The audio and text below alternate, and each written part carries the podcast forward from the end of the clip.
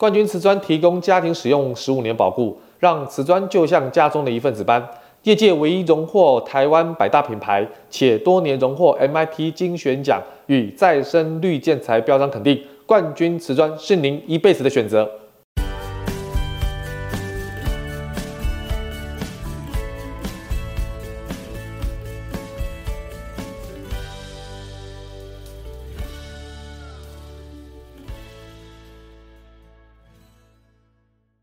欢迎收听你家我家，我是 Jordan。 今天我们的主题呢，也是最近我们遇到很多装潢的业主在尤其完工入住后给我们的一些反馈。那我觉得这样的趋势呢，实在是尤其对装潢来讲，很多的硬体的规划都已经固定了。那如果说这个时候再去做改变，其实是工程的成本是非常高的。所以今天要跟大家讲的是，装修房子没有多久，就是之后入住后有10条大家一定要特别注意的，可能当初没有考虑到的一些装潢的瑕疵跟失误。那么这10条当中每一条都非常非常的重要。那为了避免装潢后悔这件事情，所以今天的这一集的内容呢，大家一定要好好收藏，因为装潢本身的项目真的很多，而且限制也多，不管是它的预算，它整个的户型，还有你用的材质，还有你用的一些所谓的工班，还有你找的设计师，其实这些都是一种限制。那这些限制来自于就是说，我们对于装潢设计、规划、装修的内容本来就不是很专业嘛，所以为了避免这些错误呢，而且最终可能会变成遗憾，那为了避免这些遗憾跟错误的话，我觉得这10个可能会发生的错误跟遗憾要特别拿出来跟大家提到。好，这个部分虽然我们一而再再而三不断在你家我家的 podcast 里面一直跟大家做一些报告，不过呢还是有很多的屋主有这样的问题。首先第一个就是说，当然没有找到专业的设计啊。什么叫做没有找到专业的设计？因为很多的屋主可能真的买房子的成本已经占据他所有的预算了，所以在装潢的预算当中，他是能省则省啊。可是不该省的他也省啊。什么叫不该省的他也省？就是他不找设计师，他想要直接找到装潢的统包来做。好，那省了设计费省了设计师的一些相关的费用，也许也省了监工的费用非常的省钱。但是事后而且尤其在装潢的过程当中会出现很多问题因为没有专业的设计师提前做规划跟设计那可能在施工的顺序当中，尤其是入住之后你的使用当中会发觉不顺畅包括走路的动线包括厨房的规划的拿菜的动线包括你洗澡淋浴的动线包含就是说可能在客餐厅跟书房的走路的动线，这些都是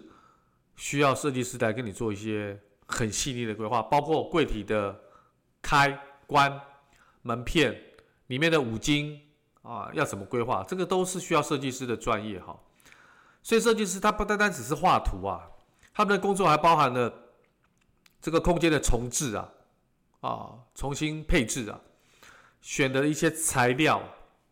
还有色彩的运用，还有你将来可能要搭配的软装跟家电，还有其他部分的设施虽然你付给设计师的价格当然是比较高的，但是你回头来讲，毕竟这是一次性的支出嘛，你不是每个月都在付设计费给设计师嘛，所以以长久住一个屋子10年、15年甚至20年来讲，应该是值得的。好，应该是值得。第二个就是说，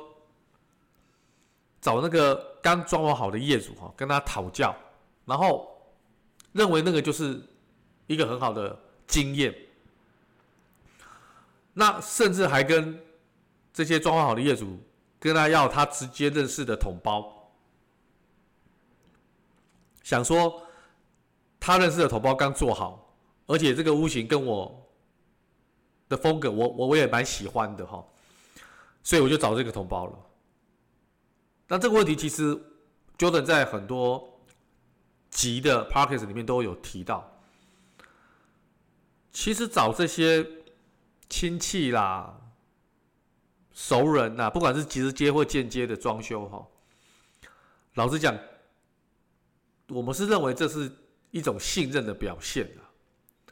但是如果说你跟他遇到不满意的状况怎么办？哇，那麻烦了，那苦啊，只能往自己肚里吞啊。就说你不能假装不满意啊，你要假装很满意啊。但是对不起，是我在住，我在使用啊，所以你找熟人、认识的、亲戚的，或是你朋友刚装潢好的一些设计师或同胞，我认为不是不可以，但你一定要多重的考核、参考跟比较啊，所以这个部分要特别的小心哈。第三个我觉得也很关键的，就是预算不足，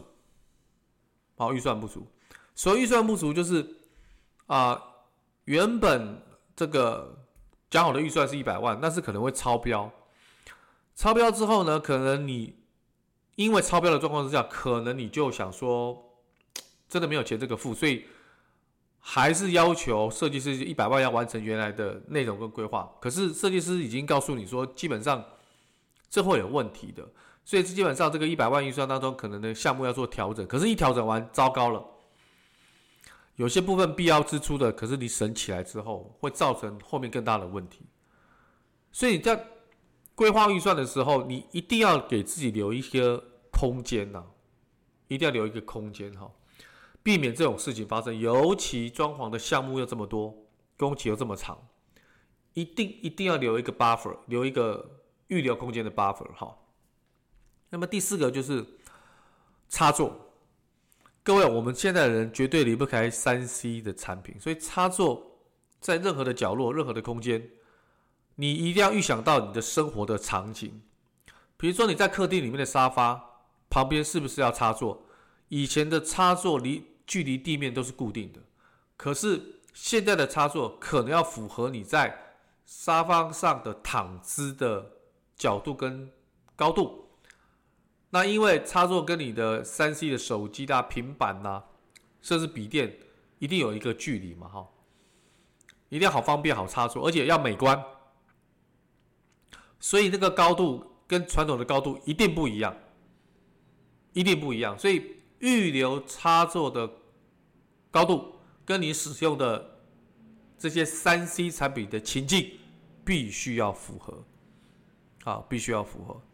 所以计算好需要的开关插座啊，安装的高度，那在此的基础上多预留几个，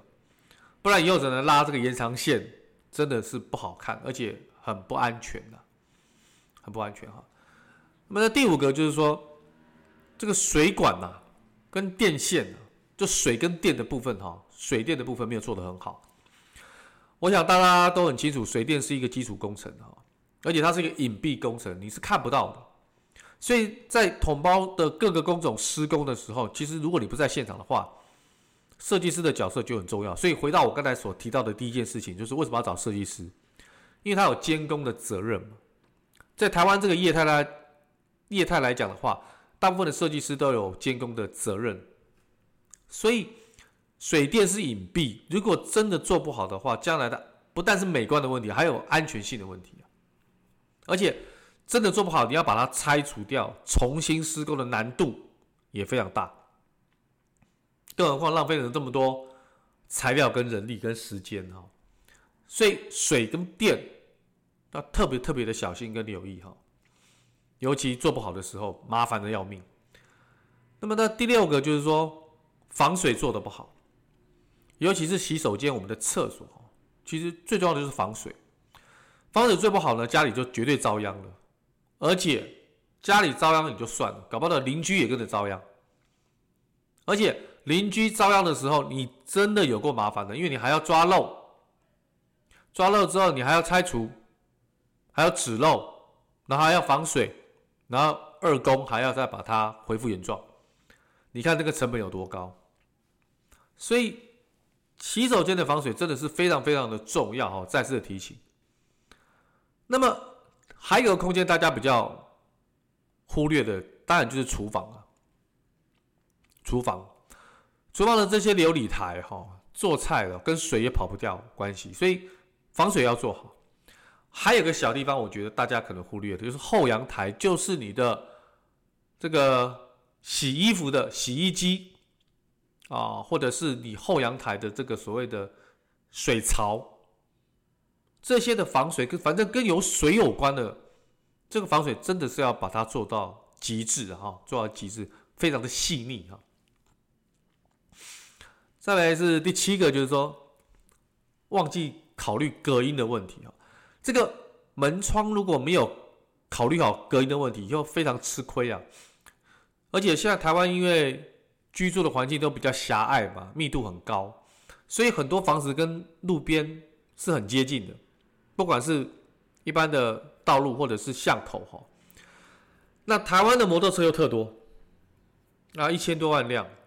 虽然现在电动车的比例拉高了，但是电动车还是有声音的，不是完全没有声音的。这也是为了安全性考量，所以这些隔音如果没有做好，对于声音比较敏感的业主呢，就很容易睡不着。所以窗户的隔音呢，不管是用气密窗啊，或者是用其他的工法的话哈，我想这个部分要非常的注意啊，非常的注意。隔音还有忽略一个地方，就是你的这个主卧啦、次卧的，还有洗手间啊、厨房的门板，这些门片跟门板的隔音也很重要，因为大家都很注重彼此在家里休息的隐私，尤其家里有其他的成员，比如说你的小孩已经长大了，有需要自己隐私的时候，这些隔板、门片的隔音的选择也非常重要啊，不是他单只有考虑窗户的部分哈。那么第八个就是收纳会太少，其实收纳本来就是装修很重要的一个问题之一哈。家里的东西哈，大部分高几率都是只会多不会少，所以一定要准备足够的储物空间，而且不单单是考虑到现在，还要考虑到未来的东西可能会越来越多。那如果没有储存的空间该怎么办？尤其是家里有小朋友的这个环境的这个些家庭哈，